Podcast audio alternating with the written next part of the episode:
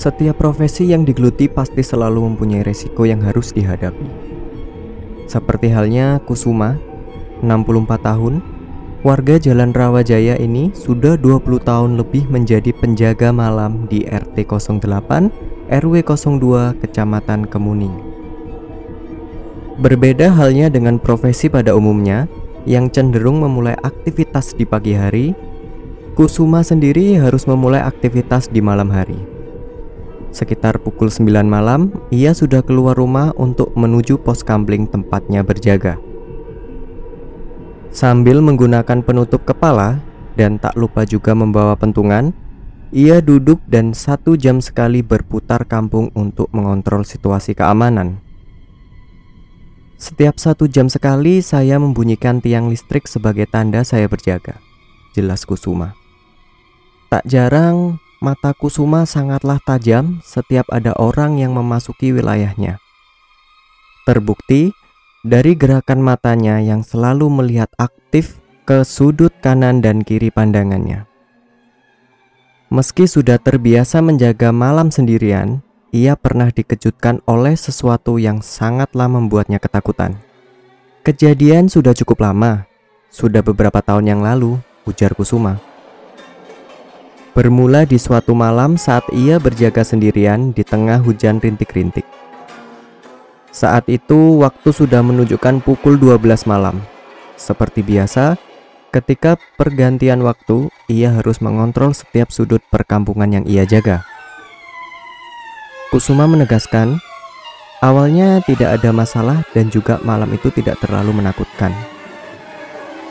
Ketidakkhawatirannya tiba-tiba saja berubah menjadi sesuatu yang menakutkan saat ia menjumpai sesosok wanita sedang melintasi lorong kecil tak jauh dari tempat ia berjaga. Awalnya saya mengira itu adalah warga sekitar yang sedang ingin pulang ke rumahnya. Imbu Kusuma.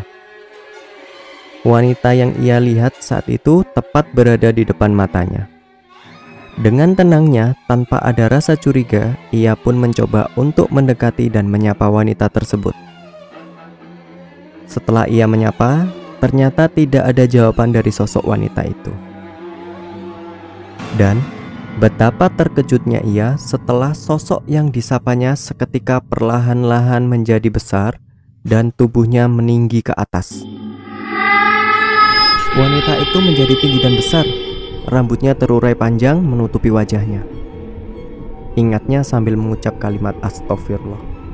Seperti sebuah cerita di film horor, seketika tubuhnya tidak bisa ia gerakan dan bibirnya pun sulit untuk berucap. Rasanya saat seperti mau copot jantung pada saat itu. Jelas Kusuma. Tak beberapa lama sosok wanita tersebut menghilang dari hadapannya. Serentak dengan itu juga, tubuh Kusuma baru bisa digerakkan kembali, dan ia langsung berlari dari lokasi tersebut.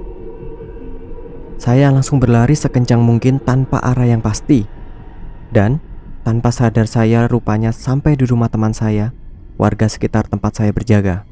Terang Kusuma.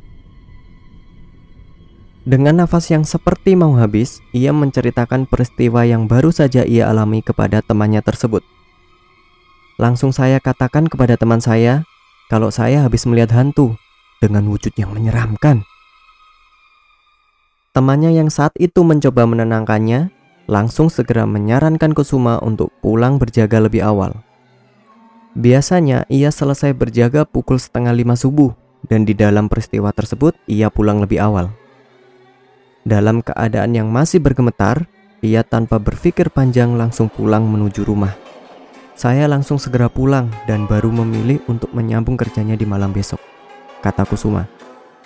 Ia juga membenarkan kalau ada sebuah ciri khas dari sosok wanita yang ia lihat tersebut.